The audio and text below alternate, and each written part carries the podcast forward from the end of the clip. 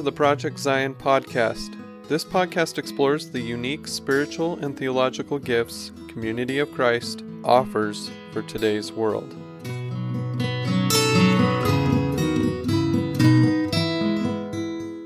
Welcome to New Brew, the Project Zion series that takes us through the New Testament by explaining, exploring, and experiencing the text. And our guides through the New Testament are Tony and Charmaine Chvala Smith. I'm your host, Karin Peter. Again, uh, as we begin, I'd like to remind our listeners that you can view all of the New Brew and Hebrew and Shebrew episodes and see Tony and Charmaine's slides on the Latter day Seeker Ministries YouTube channel. So check that out. They make great uh, Christian ed lessons for congregations and groups and families.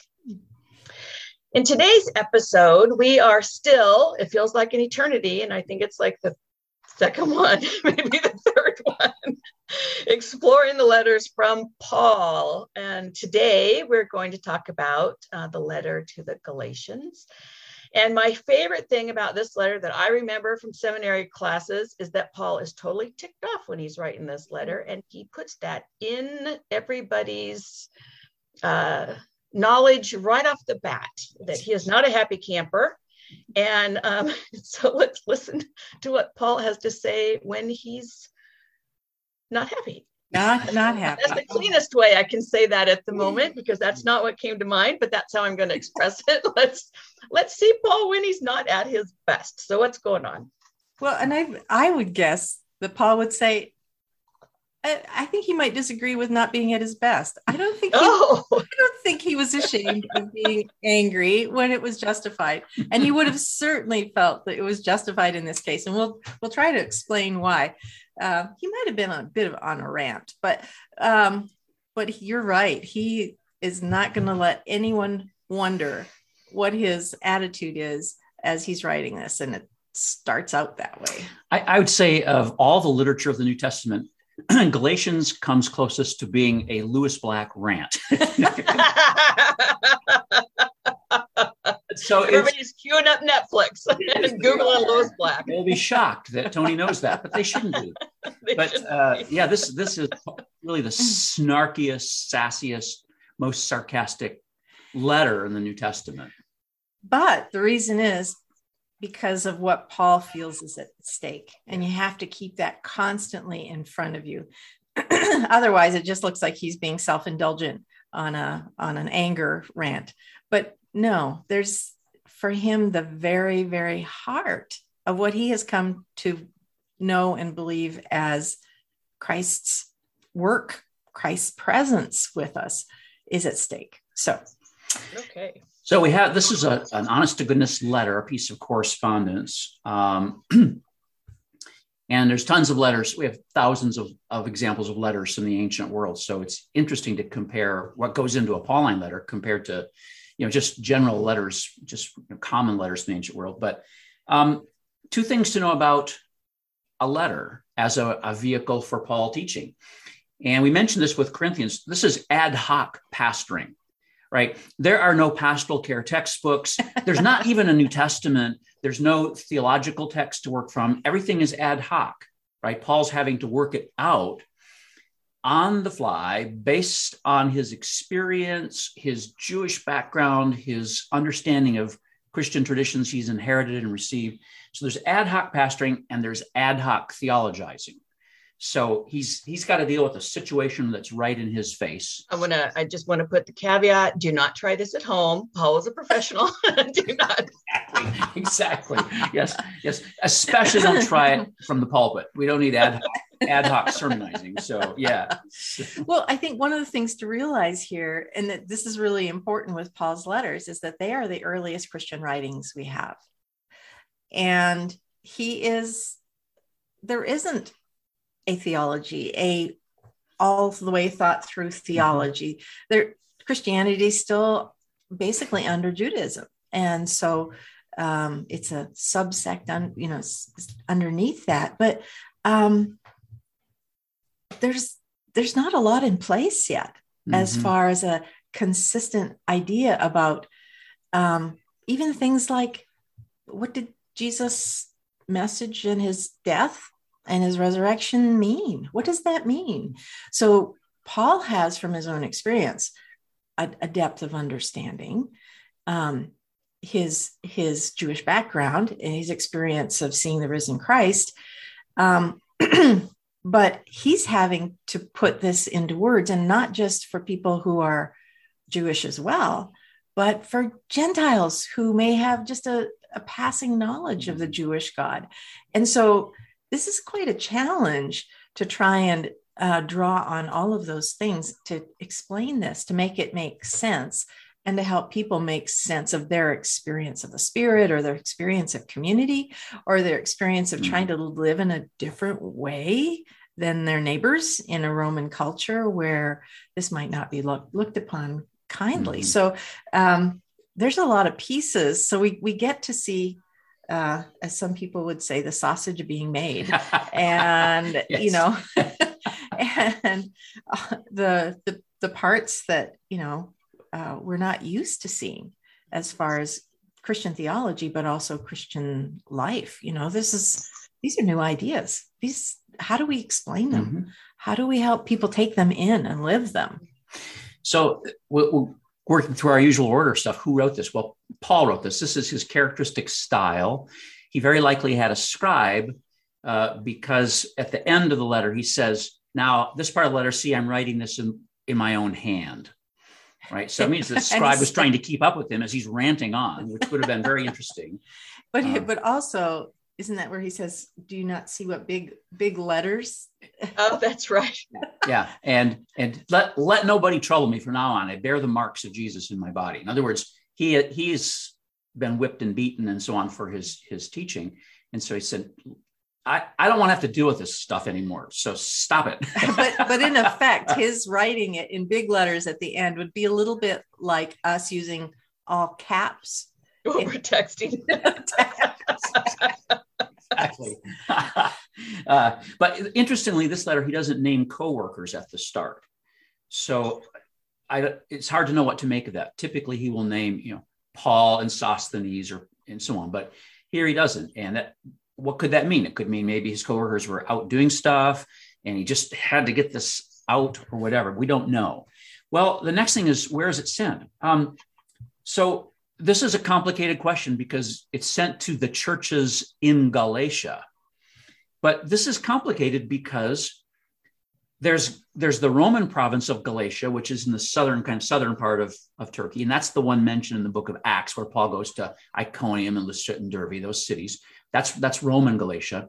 But then in chapter three, he refers to the Galatians as Galatians, and Galatai in Greek means Celts. They're Celtic peoples, and in the Roman Empire, that ethnic group lived further north, and there's no record anywhere else in the New Testament of missionizing there but you wouldn't typically call residents of the Roman province Celts because there weren't many of them down there.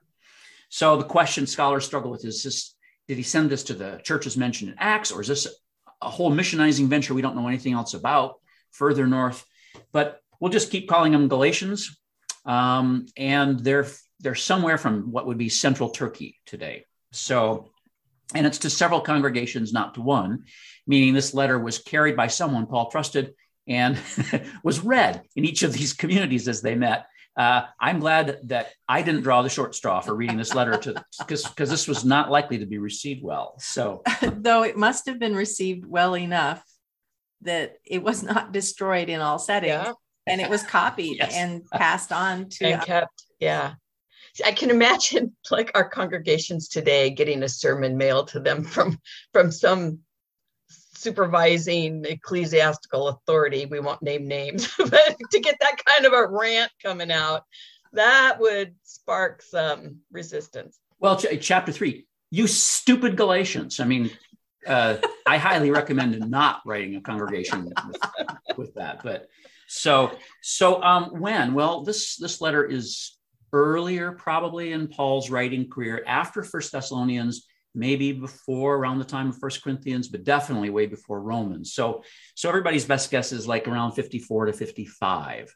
Uh, again, that's pretty early for Christian literature, but that's that's a, a pretty good ballpark ballpark uh, guess. And then why? What's the occasion of the letter? Well, that's we're going to spend a lot of time on that. But the the short the short answer for starters is that this group of churches that Paul founded are defecting from him because teachers have come in teaching another what Paul calls another gospel, which is no gospel. That's a part of his snarkiness.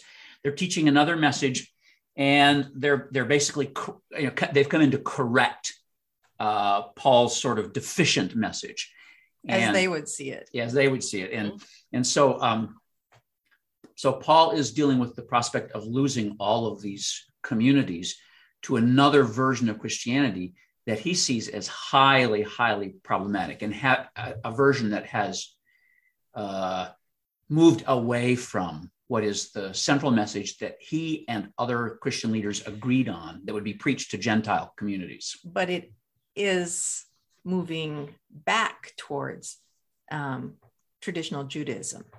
And so you, I mean, this is another one of those places where you can see that Christianity is still in the, you know, in the cradle of Judaism, mm-hmm. and that its its differentness is going to emerge slowly, and the necessity for it to be its own religion. Mm-hmm. But this is one of those places early on where Paul is saying, no, we can't. We can't pick those other pieces up again because they nullify what the original message that he brought to them was, mm-hmm. which was, yeah, which was that it's you are not made right with God by the doing of stuff, of the keeping of certain rules.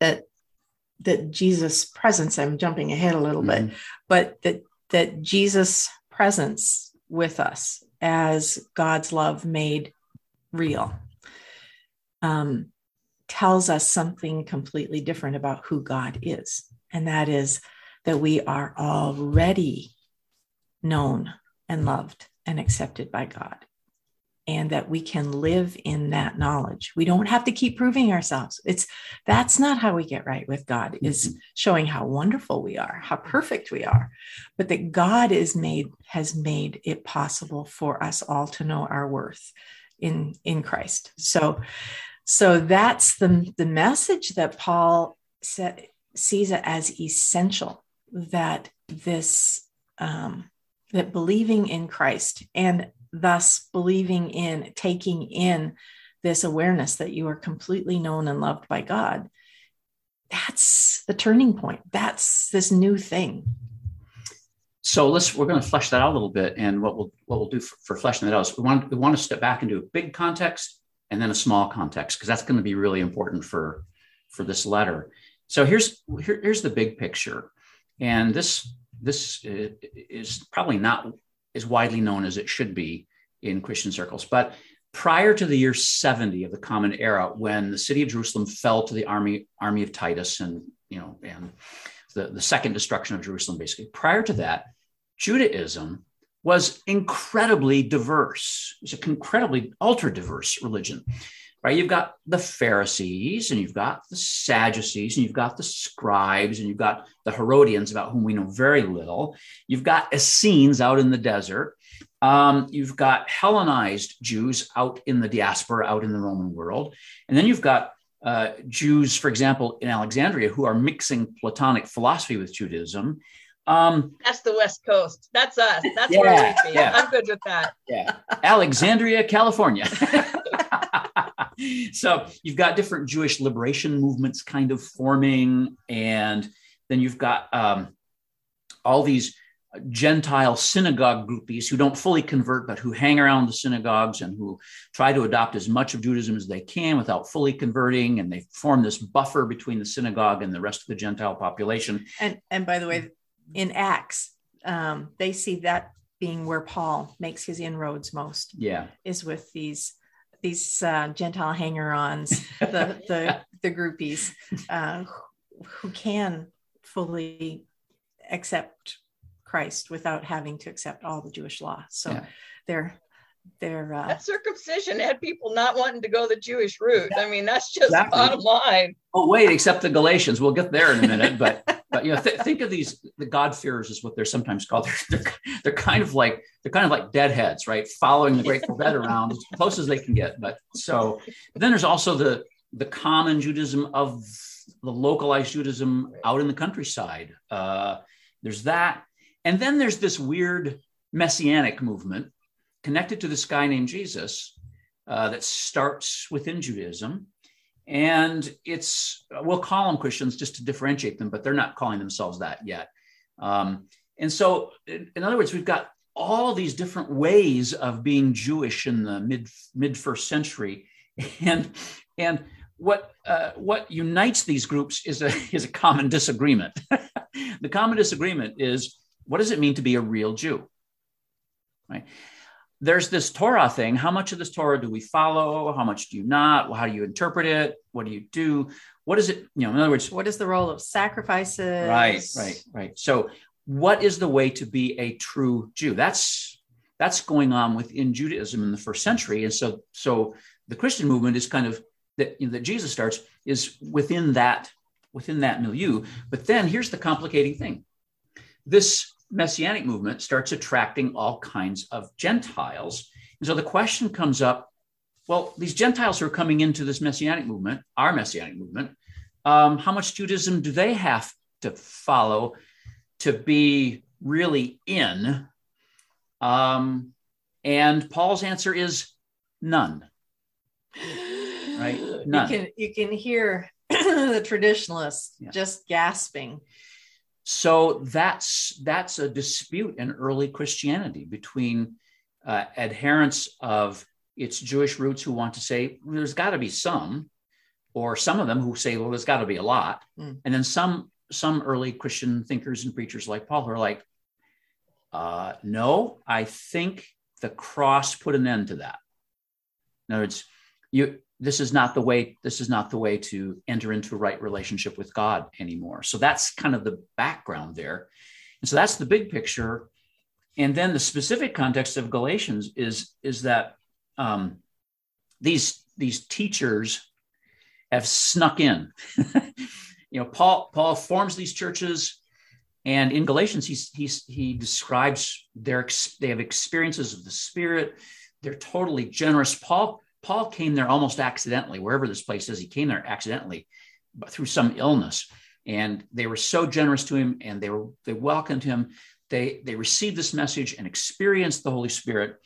And at some point afterwards, these teachers sneak in, and what they tell these probably Gentile converts is that, oh, you don't know, do you? oh, poor you. Oh, you'll you'll understand better once we've enlightened you and brought you up to speed here. In, in order to be a real Christian, you have to first be a real Jew. Jew. And in order to be a real Jew, you have to follow these different rules. And by the way, guys, you have to get circumcised. And so what Paul finds out is that the Galatians are like, all right, cool. um, Not the brightest group there. I mean, and so um, they they have somehow come to believe that in order to be true Christians, they've got to do more stuff. Right. And also, the teachers probably told them. And by the way, Paul isn't a real apostle. He came along later. He didn't know Jesus. He was a persecutor. Blah blah blah. And so that's part of what infuriates Paul. So he starts off a letter. Paul, an apostle, not not by human beings or by human design, but by God the Father and, and Jesus Christ, whom He raised from the dead. Paul Paul says, I'm called. Right. And by the way, all those, all of the other Jewish Christian leaders, and I am a Jewish Christian, by the way, and I really was advancing in Judaism, but all the other Jewish Christian leaders, they said, yep, he's in, he's one of us. So don't the, be using that. Right. The teachers, the teachers misled you. Yeah. They bewitched you, he says. So this is why he's in, in, infuriated, right? His he's been accused of teaching a defective gospel. He's not really an apostle. And the worst thing is that the Galatians, the Galatian Gentiles who have been experiencing Christ through the message Paul preached are now told that they haven't really been. They need more stuff, and they say, oh, "All right, I guess we better do that then." And so they are, they are, they are backing into a place where Paul, as a Jew, knows that they really they're not going to function, be able to function in that place. So, so um, once he finds out what happens, he uh, hollers this letter at his scribe. And I actually say that because this letter, in a few places, when you're reading the Greek text, and the English translation will do this, when you're reading the Greek text, he doesn't complete sentences. You know, like when you're so angry, you can't even complete a sentence and you run on to the next thought. What they are makes no difference to me, Paul says. You know, it's like, you know, he. the scribe's getting it all down.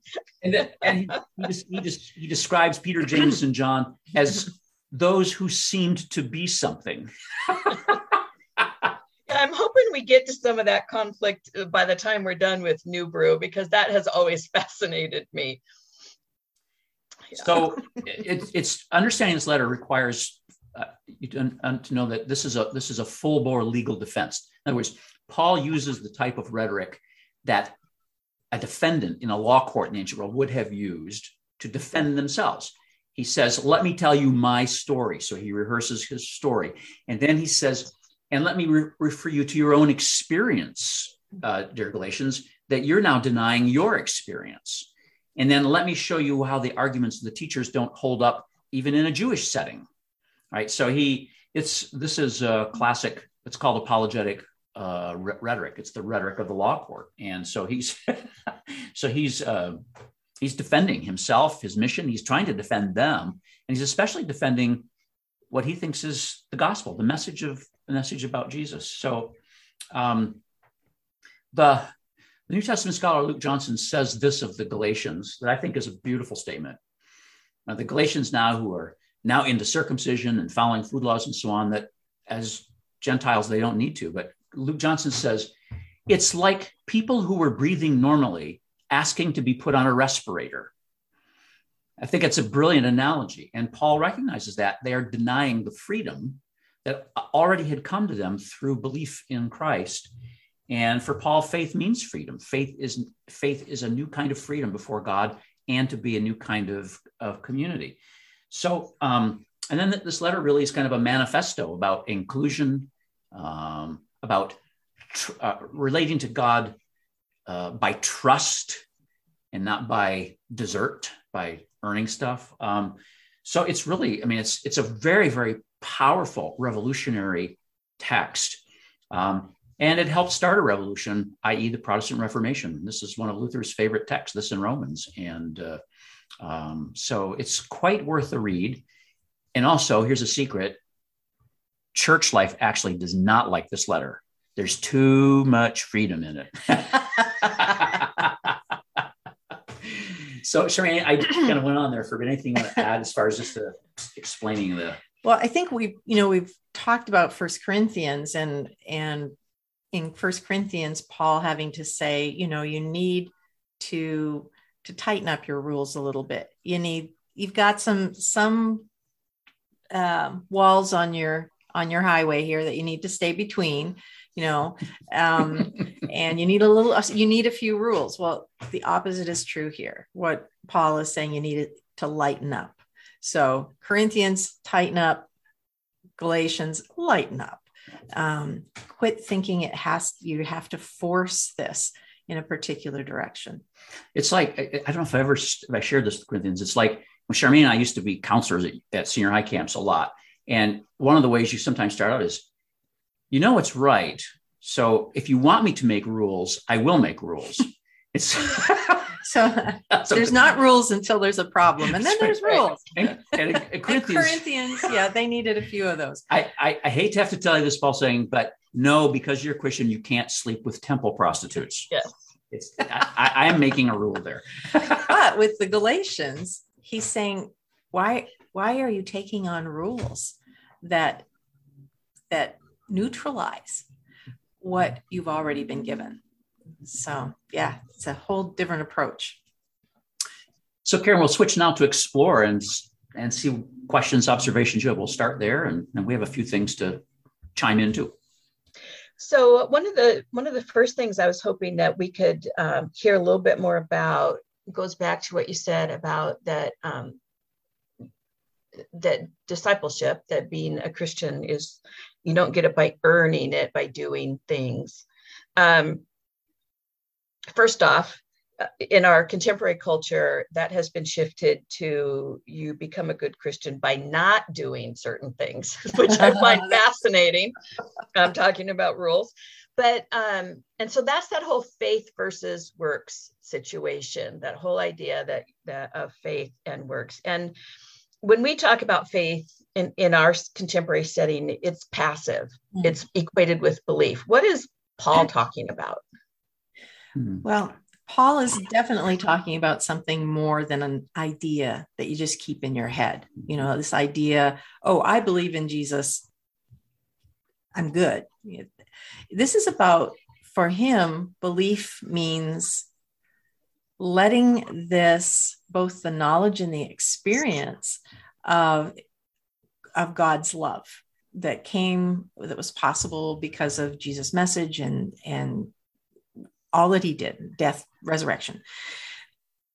It's it's letting that change us letting that change who we are as a community. So now we're we're not seeing each other as higher and lower but somehow this new life that we have in christ makes us equal to each other.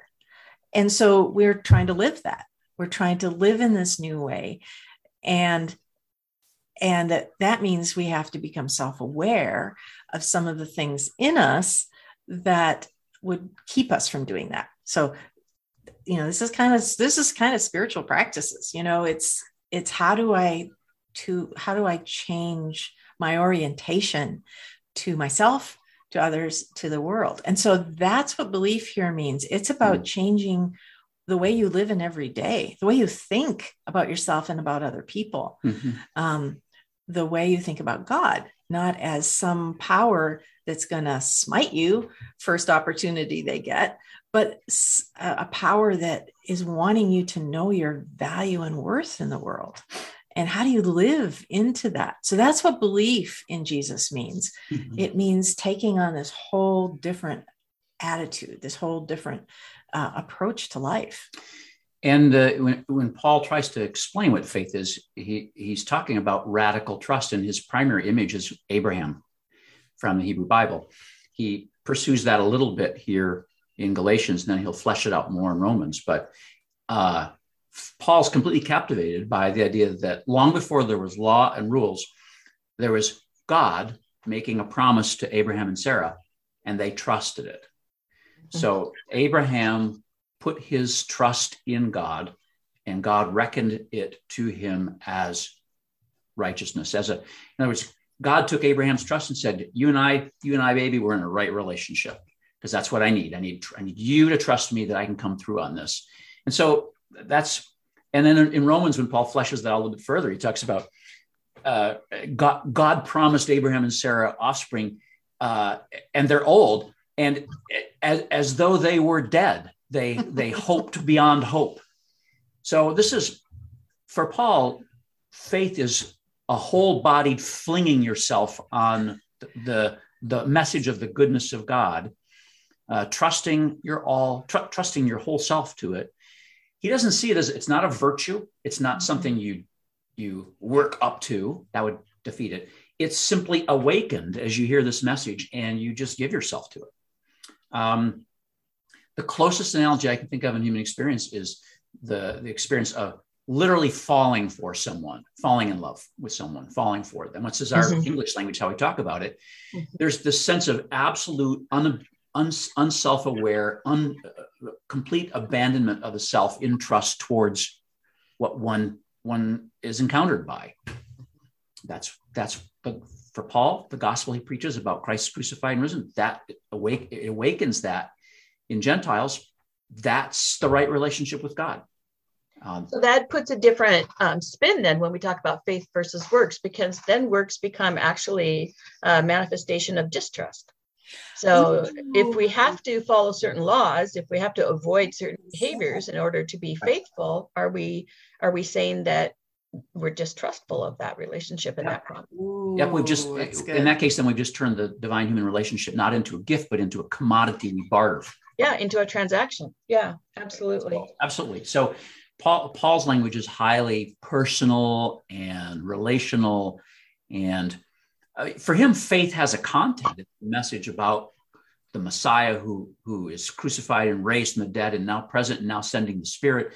There's it's not like it's not just any old thing. It's connected to that. But uh, faith here is uh, you you're you're you're jump you're jumping down the hill on your skis. That's about it right? And so and that's quite that's quite different because in in church life we tend to treat faith as a transaction. You need to do this this and this be this, this, and this. You Don't have, do this, this, and this. You have to have enough of it to get what you want, whether we're talking about prayer or oh, yeah. God's favor in some way, in some in some denominations. And oh, and in American Christianity, especially Protestantism, we connect it with feelings. You have to feel a certain thing too, mm-hmm. right? You have to feel like you were born again. You have to have an experience of a particular kind and so on. Paul doesn't mean any of that.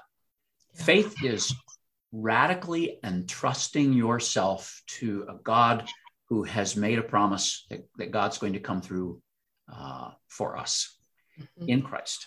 That's it. You throw yourself on that. Mm-hmm. So and trust with abandon. Yep. Yep. So uh, then for Paul, like in this letter, works, whatever works they are, are would be would be faith working through love, right? It's it's, it's uh, after the fact. Faith mm-hmm. comes 1st mm-hmm. Actions follow. It, but what he's upset about is where people are saying the actions have to come first and then maybe you're okay yeah. with god. And thus he refers in chapter 5 to the fruit of the spirit. Oh it's not the fruit of our moral life.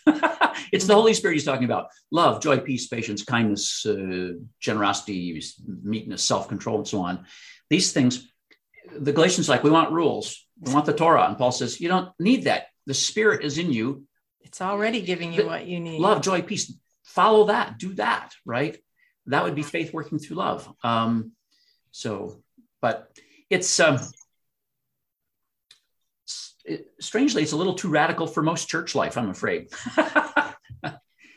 well, I think I think if we're honest, all of us can say there are times when we've moved from that because we want different things mm. from our religious experience. So we want control, or we have an agenda, or we want certain things to happen, or or we want uh, status, or we want status, yeah, yeah. than somebody else, yeah. or more. And so the whole whole idea of a level playing field, equal around the table, live in in these fruits of the spirit. That doesn't sound as much fun as the, the way the game is played in many places. Well, yeah, because because the way the game is played in those settings is borrowed from our cultures, exactly. um, where our worth is is highly um, metered and judged by all kinds of criteria in our cultures and our societies, yeah. and uh, yeah, lots of us Christians find it easier to kind of use that as our default rather than this other thing that is what makes us Christian in the first place mm-hmm. is this radical act of love on God's part seen in Christ. Is is Christian faith grounded in a gift or is it grounded in stuff we do? And I think for a lot of a lot of people it's the latter when for Paul and by the way for Jesus it's grounded in the former. This is you've been gifted into a whole new way of life, and so yeah. So some of the folks who find it hardest in our culture are those that we think of as perfectionists, people who have worked very hard in their life to accomplish things and to make a difference uh, for themselves or for others. And so the idea of doing and accomplishing and measuring and um, doing things that can be seen in the society as good and valuable and important um, real a real trap in this case to what paul is pointing to as god's gift. Right. It, for paul paul's arguing against an idea that's really rife in our culture which is that your worth your your worth is dependent on your value and your value is dependent on what you can produce or what you're or how you're seeing right, or right. what you have or and and for paul christ has started a whole new world that's completely different from that. That's why christ is so central to paul's theology. Christ is the initiator of this whole new world. And uh, churches have forever ever after been trying to catch up to that or modify that or turn away from that. Because we much manage it. Right. We, we much go. we much prefer the older world with its with its status markers and its who's in and who's out and uh, and with its uh, uh, love of religious resumes and so on. So Yeah. Paul says, no, that's garbage. Stop that. Okay. Well, that kind of leads into my my second question. In reading through Paul's letters um, and the other New Testament letters, um, Paul often invokes grace in his salutations or in his blessings at the beginning and at the end of of the letters. When he uses that word, what is he meaning? And is it different from what we hear in our context? So grace, the, the, the word charis in Greek, is also connected to the word charisma, gift, grace, gift. Charis, charisma, grace, gift. Uh, God's, God's relationship with human beings, the divine human relationship and encounter that comes through Christ, is solely gifted. It's gifted to us. That's what grace is about. It's initiated by God. Uh, it doesn't come because we were smart or moral or wonderful or in need, whatever. It's it's just totally a, a- God is lavishing a gift upon us. That's what grace is about, um, and that's why it's really hard, especially in cultures that work on the basis of merit and not and not uh, not not grace. inherent gift. inherent value of everyone. Yeah. So I don't. Does that help a little bit? It it does because we we've we use it in so many different ways. We're going to say grace over our dinner, or um, we talk about grace almost as a you know through God's grace I have, and then we turn around with our list of things we have to do to earn that grace. So we it's almost like we we- have lip service to the word because it's scriptural, but we're not really um, acting in a way that says that we understand what it is. Yeah, yeah. Uh, that's that's definitely it's that's both culture and human ego at work there. I think you know, um, we we always think we need to have somehow earned something, right? Uh, and that if it's a gift, somehow I'll, I'll squander it. Well, of course, uh, God knows we'll squander it. Uh, so uh, yeah, God We're human, he made us. There's no Yeah. surprise there. But the other thing for Paul that, that, to for Paul, like to be saved by grace. Its its primary immediate value for Paul is that therefore we can't brag about being Yes. Christians, Mhm. right? We we can't we can't brag. Ouch. Ouch. You just you just you just alienated part of our audience. Well, yes. Uh, then then our work here is done. Paul, look, so Paul- Paul's like, if if everything we have is by grace and we didn't deserve it, then it's obviously not based on whether we're better or good or what. It's Right. it's it's a gift, and and therefore we can't brag about being saved. We're so wonderful. God loves us so much. It's it's it's meant it's meant to humanize the church us. and humble. Yeah, exactly. Um, if you really if you really get the idea of grace, you can't say I am I am so smart and wonderful because I'm a Christian. say, holy cow, I can't believe I've, I've been drawn into this. I told this this is totally beyond me. There's nothing about me that deserves this really. And just think how differently Christians would act in the world if they really believed that. Yeah. So that's Food for thought, maybe more than I wanted this morning as we record this, but but good nonetheless. While we're on the topic of Paul's salutations, what else can we learn in the letters from Paul just by his salutations? They always fascinate me. Sometimes he talks about people, yeah. sometimes he greets in different ways. What's going on with salutations in these? Well, I. I, I mentioned ancient letters, and uh, this was not one of my specialties because it's.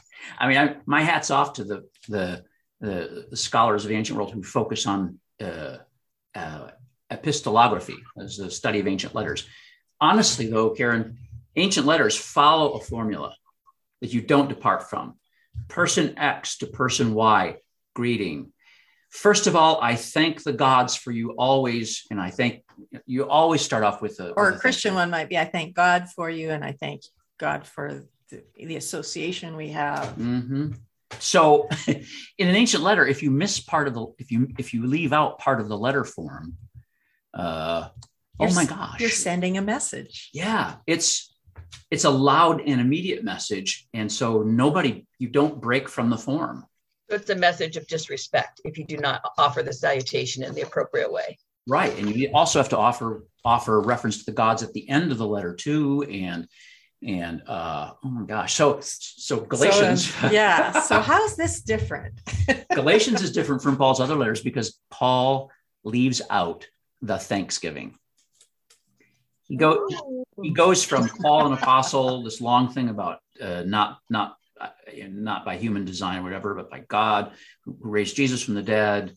Uh, and then the first when, when the letters, the body of the letter starts, instead of saying, I, I thank God for you always in my prayers because I want you, you're so amazing. And I just, the spirit is so powerful. No, no, no. Paul doesn't say that. The first thing Paul says is, I am dumbfounded that you that you have so quickly given yourself to another gospel. I mean, it's like this is this is the in the ancient world, this is the equivalent of a letter with a hand that reaches out and slaps you in the face. I can only imagine um, what it would be like to hear that letter and not hear the Thanksgiving and instead to hear the the verbal slap. That's Yeah, that's why uh, I was I was rearranging my sock drawer on the day that they picked the person to deliver this letter. Yes. I'm sorry, I'm busy. I've got stuff going on here.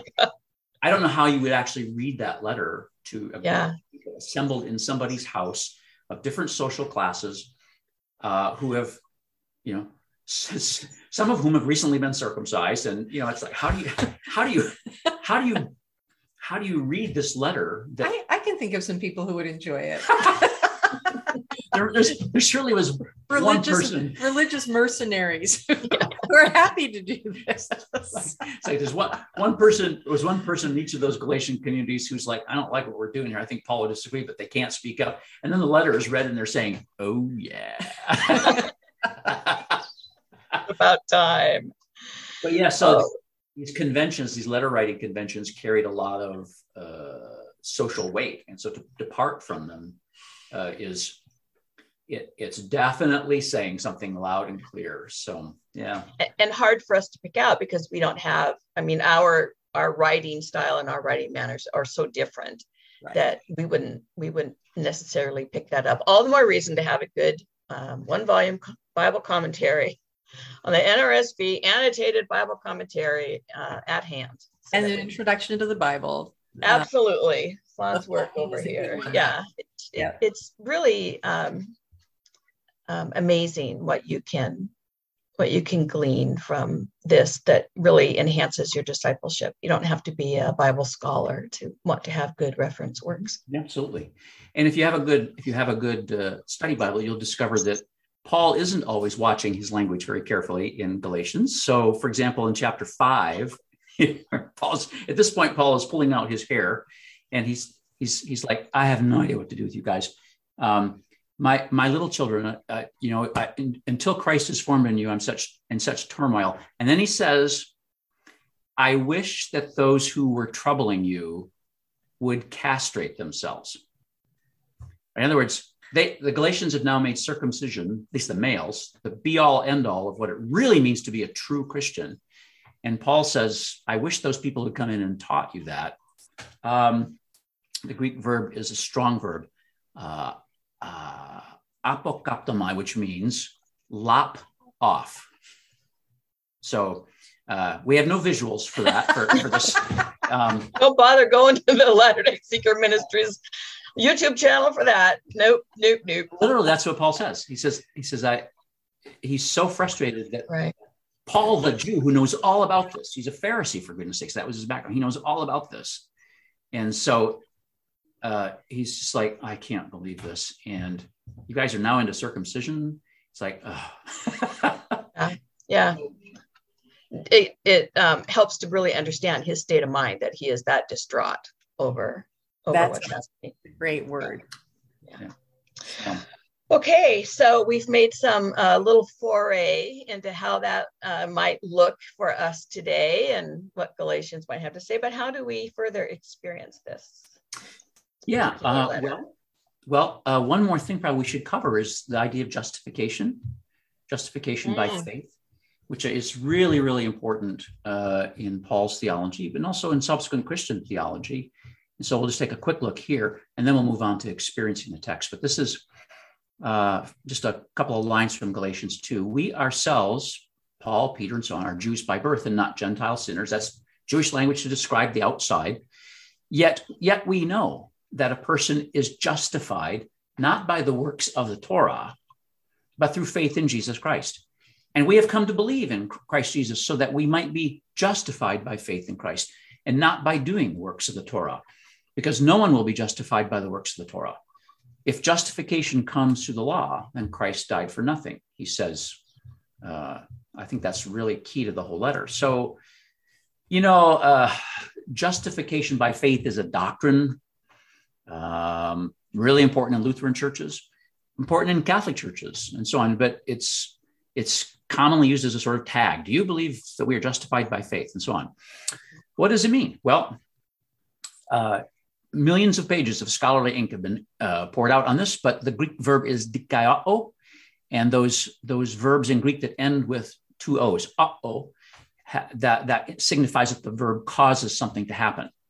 So to justify, and there are various meanings here. Um, to cause to be just could mean to acquit, to find not guilty, or to vindicate, um, as Garry Wills puts it. Uh, to set things right is another way to put it, or to restore or establish right relationship. All of those meanings kind of come into the word justification.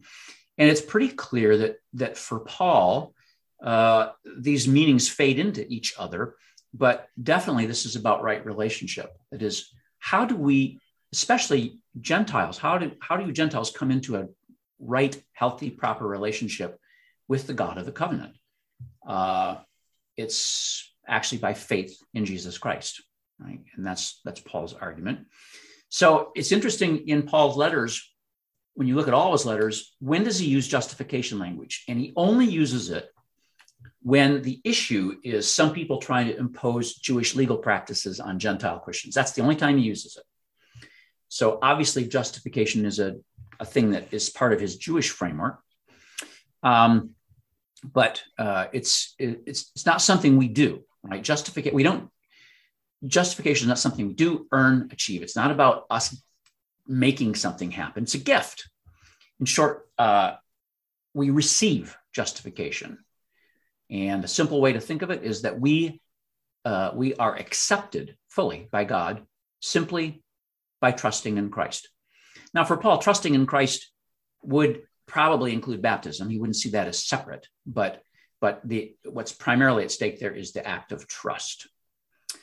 So, uh, it, when you take Paul's theology in, as a whole, the word justification functions like other words related to what God has accomplished. So Paul uses the word salvation, meaning deliverance or liberation. He uses the word redemption, which comes from the ancient slave culture. It's about release, setting a slave free.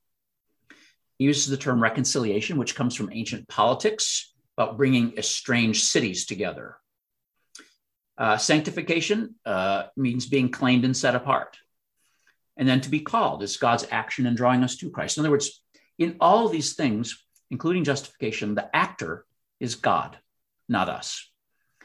And so that's again what grace is. God, grace is God's initiative and action that precedes our action in creating a whole new relationship uh, for us. So, just to sum it up, basically, the Christian life, according to Paul, is about being set free to ride the wave of divine love poured out in Christ.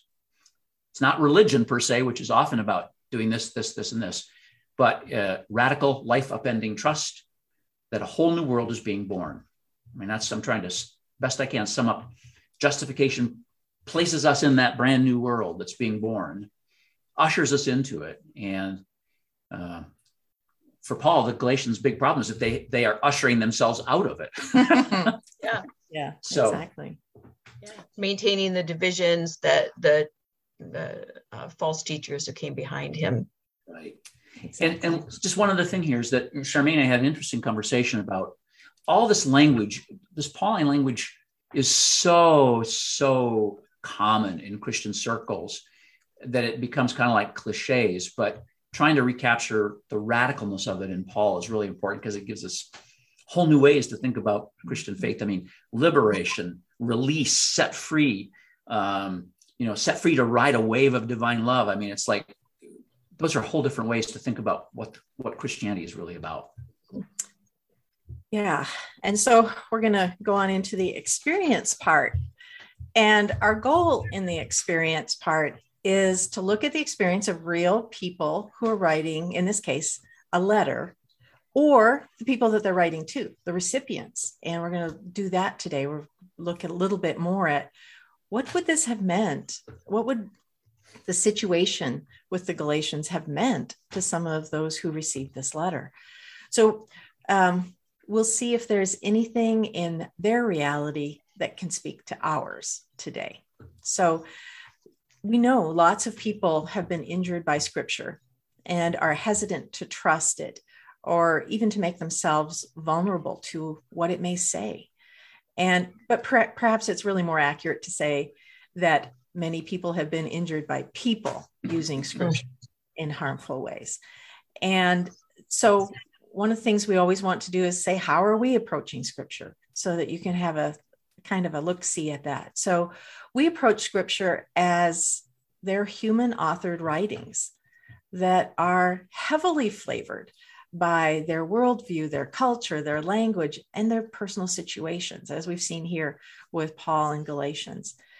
And over time, these writings have helped Christians connect to the reality of God and to help them to grow in their faith and their understanding of God. So, in this way, scripture can be a place where we meet or maybe even are introduced to Jesus, the Spirit, God.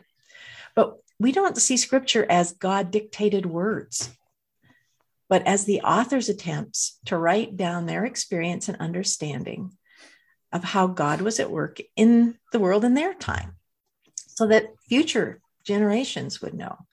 That means that the cultural norms of their times, with all of its blind spots and its biases, may be present in these writings, um, as they would be in ours if we were writing something that was read centuries later. So, one of the things we try to do is to not determine if a scripture is valuable by whether it would say exactly what we would say today, mm-hmm. because how could it really? It was written thousands of years ago in a completely different culture and language and place. Um, but uh, this is always the but when it comes to scripture. But the purpose of scripture is really to give us a window into someone else's relationship with God, and then to see what might be useful to us in our own relationship with God. So that's what we're going to be doing as we go into the explore part. And today we'll examine a piece of Galatians and see if it reveals things that have relevance to us and that can speak to our time and situations. Today's passage shows how radical and world upending that's kind of funny i didn't know that tony was going to use the phrase life upending uh, but we both ended up with that of uh, the early christian message what if someone told you the rules we use in our religious life to live a righteous life they don't count anymore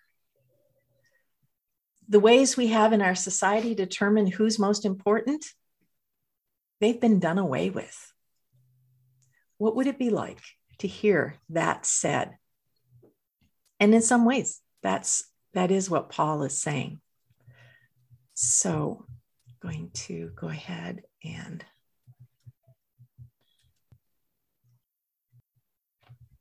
so our passage is Galatians 3 23 to 29, and it's just a short one. but There's a lot in it, and it really captures a good sense of what Paul is trying to say in this whole letter. So, um, and it'll make sense now that we've talked a little bit about whole thing about circumcision and the law, and um, but then where does he go with this? So now, before faith came, meaning faith in Christ, or before Christ came, we were imprisoned and guarded over uh, guarded under the law until faith would be revealed. Therefore, the law was our disciplinarian until Christ came, so that we might be justified by faith. But now the faith has come. We are no longer subject to a disciplinarian. And here the word disciplinarian is like the person who uh, in this in this time would be a slave who accompanied children to school to make sure they got there safely. We might think of a, a crossing guard. So the law is seen as that kind of a, a character who helps to keep us safe and on the right track. So we are no longer subject to a disciplinarian, for in Christ Jesus, you are all children of God through faith. As many as you were baptized into Christ have clothed yourselves with Christ. There is no longer Jew or Greek. There is no longer slave or free. There is no longer male and female, for all of you are one in Christ Jesus. And if you belong to Christ, then you are Abraham's offspring, heirs according to the promise. So you can hear in this passage the heart of Paul's message and Paul's heart, I think, as well, as to why Jesus matters so much and why he is so angry that they've just tossed it aside in order to be ruled by the law. What did that, the message that we are all one in Christ, mean to those who heard it? What was at stake by taking on the law instead? What Paul taught about Christ, it equalized people. Women were as important as men. I mean, that's astounding to think about in that time. It's astounding to think about in this time as we see women's lives being regulated in, in ways that are, are becoming more and more oppressive. Um, Jews were not closer to God than the Gentiles or the Greeks were. Slaves were as important to God as their masters. What an, what an amazing thing to say. This, this is re- revolutionary stuff, especially in a highly stratified culture. And, and Rome was definitely a highly stratified culture. So, obviously, in this group in Galatia, or these groups in Galatia, Paul is that he's that Paul's addressing, there are women, there are slaves, there are Gentiles, probably a whole bunch of Gentiles. There's probably a few Jews as well, uh, some freemen, maybe there's even some Roman citizens. So, if you were going to try to live this radical equality that Christ brings, what does going back to the law mean? So, just to take a, a little perspective of the women and the slaves. So the, the Jewish law was formed in a patriarchal society. Only men bore the signs of the covenant with God, the circumcision. Men were the readers of scripture, the writers. men were the clergy. Men were the decision makers. The law, in many ways, reinforced cultural male dominance placing the woman, keeping the woman in a subservient and secondary position without an independent identity or an independent connection to God. Slaves in the culture, in the Roman culture, uh, were often not even seen as having their own persona, their own identity. That was, they were to take on the, the persona of the master or the household. So Paul's message of freedom in Christ would have completely changed how a slave saw him or herself. But if the law is the way, then the cultural norms are still in place. A male slave would not even have control over his own body as to whether he was going to be circumcised or not. It's, it's so you get to see the, the complications here for people who at one point were told you are equal in Christ to everyone else. Mm-hmm. And then going to the law brings with it this going back under the cultural norms. So this turning back would it would end up marginalizing a segment, probably a sizable segment of the population of these churches, women, slaves, both men and male slaves, and children and it would be reinforcing the inequities and the inherent social privileges of part of the group. So it's completely mm-hmm. undermining the social change that they've been trying to have. basically then taking on the law in order to be seen to be seen by some people as a better Christian would undo all the things Paul sees Christ as making possible. So the radical equality that Paul says exists in our midst because we are one in Christ is undone. It's just been cast aside. And ultimately, you are once again bound by culture. So, a couple of questions to consider. When have you found yourself constricted, judged, or pigeonholed by community, society, or culture? And just for you to take a, a, minute or two to think about those times when you know what that feels like, when you've experienced that. Um, and then to go to where the text uh, wants to remind us to go. What would it mean to you to have all the ways that one person is valued over another replaced with a promise of an equality where you are just as valuable, just as valuable as the richest or smartest or most famous person in the world? What would that be like after having experienced the other? And that's the message. The amazing truth is what Paul says life in Christ or life with Christ makes real. So don't toss it. you know, he's saying, don't, you don't understand how valuable what you have is. Don't throw it away. So this passage from Galatians 3's 3 suggests another avenue to pursue that I wanted to, to look at. Um, and it's one that all people in all times face.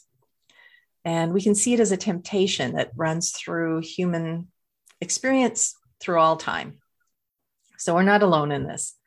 But you'll, you'll notice we mentioned it briefly. The Galatians are quickly convinced that Paul's message was faulty and that they now, they're on the inside, they have the inside scoop by doing this additional thing, circumcision, or the set of things, taking on Jewish law and customs, they think they will be closer to God, smarter than Paul, and seen by those those Judaizers coming from Jerusalem as truly belonging. I mean, who wouldn't want all that, really? they were driven by what lots of us are driven by the idea that I can make myself more than I was and more important than others. So the idea is that we can be closer to God because we are better, or we're more pious, or more religious, or more male, or more zealous for the rules, more creative, more informed, more insightful, more wise. It, you get the idea. There's all of these things we just we can get closer to God if we're just more of those things. But the reality is that this kind of quest is really fueled by our ego everything can then become an opportunity to prove that we are better, higher, smarter than others. We are the makers of our worth or our value in this picture. So the heart of Paul's message undoes all of that. It says that God has made a way for all people to have equal standing with God. And it's not by doing impressive stuff or by showing off our religiousness. No, we are right with God by believing that God loves us. And that's what faith in Christ means. God wanted us to know that all of God's creation is loved. and Jesus' life and ministry were all about showing everyone that we are all God's children. So believing in Christ means believing that God's love is for all and it rules out vying for approval from God or making someone else look bad or competing for brownie points from God or convincing others that we are more obedient or more prayerful or more whatever. The list is endless. God's love shown in Christ is a great equalizer. And no wonder the Judaizers, those people who came in and tried to undo what Paul had been doing, no wonder they couldn't let it stand. They were all about showing that they were better than Paul's converts. They wanted converts made in their image. It would show that their way of thinking was superior. And so we get begin to understand why Paul is really angry. Um, I mean, who wouldn't be when this precious gift of being totally accepted by God is ripped away and replaced with a merit based provisional acceptance that you always have to be proving yourself. When who Christ was, I'm going to say who Christ was is God's love present with us. And what he did demonstrated, which was God's care for all creation, all people. When that is dismissed, we are stuck once again with all the rules and regulations that imprison people because they make us believe that you have to please God by being perfect, or at least you have to be better than other people. Oh, I'm better than that. So, where does that take us in our own inner thoughts? What if how cool you look, how religious or spiritual you are, how famous you are, how much people respect you, how much power or authority you have. What if none of that counts? And what if you knew deep, deep, deep down inside at your very core that Jesus says you are of equal value and are equally lovable as anyone else? What happens when we let that take root deep inside of us. Where do you think freedom would blossom in your life? Knowing that. And then just a last thought. What in you resists believing this? And if you have a few moments, I'd invite you to take some time to journal your find, findings. Um, what is it you resist? What, why is it hard to believe this? And then, if you want, go back to the passage and see if there's new insights that appear. So, some places to explore and experience. Thank you, Charmaine. so we've gone from uh, Paul being totally ticked off, you stupid Galatians, to this gift of uh, life upending and world upending love that we need to um, trust God's love in Christ with abandon. So thank you for that journey of today for that and some levity when we talk about Paul. I won't say I'm getting to like him better, but maybe a little as we go along. Are there any last thoughts on Galatians before we bring our episode to a close? Yeah. Um, this letter you need to just sit with and read and reread and reread. I think um, I would say one thing: um, the good news about Jesus is meant to enrich and extend our humanity, not imprison and constrict it. So if if your understanding of the good news is constricting or imprisoning your humanity, it might not be the right good news. All right. Well, on that, we'll um, we'll bring our episode on Galatians to a close. I did find a quote for Galatians. Um, it actually comes from Nadia Bolz-Weber from her book Pastrix, which is one of my favorites since we've kind of explored how Paul is trying to help people understand that there's no longer religious or social or cultural or personal divides when we talk about life um, in Christ. Uh, Nadia Bolz-Weber, who's a Lutheran pastor and famous writer and speaker, was complaining about some people that she was othering in her own life. to someone wise who said to her, Nadia, the thing that sucks is that every time we draw a line between us and others, Jesus is always on the other side of it. Damn, she says, unquote. Perfect. One of my favorite uh, quotes by her. So, with that, we hope you will join us for our next episode. We're going to look at, I think it's Philippians and First and Second Timothy next time around. We'll just do one, probably just Philippians, Philippians. or oh, okay. We'll just do Philippians, and then we'll do First and Second Timothy the time after because Karin, we want to extend your stay in the. All right. Well, I probably need it, so that's good. So. um until then, our next New Brew episode on Philippians. I'm Karin Peter. This is Cup of Joe, our New Brew episodes. Uh, and I've been here with Tony and Charmaine Chvala-Smith, our scripture guides. Thanks so much for being with us.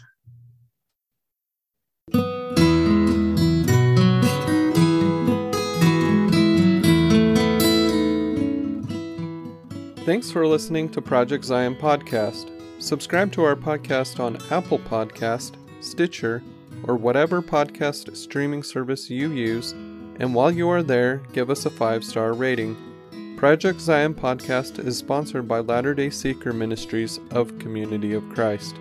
The views and opinions expressed in this episode are of those speaking and do not necessarily reflect the official policy or position of Latter-day Seeker Ministries or Community of Christ. The music has been graciously provided by Dave Hines.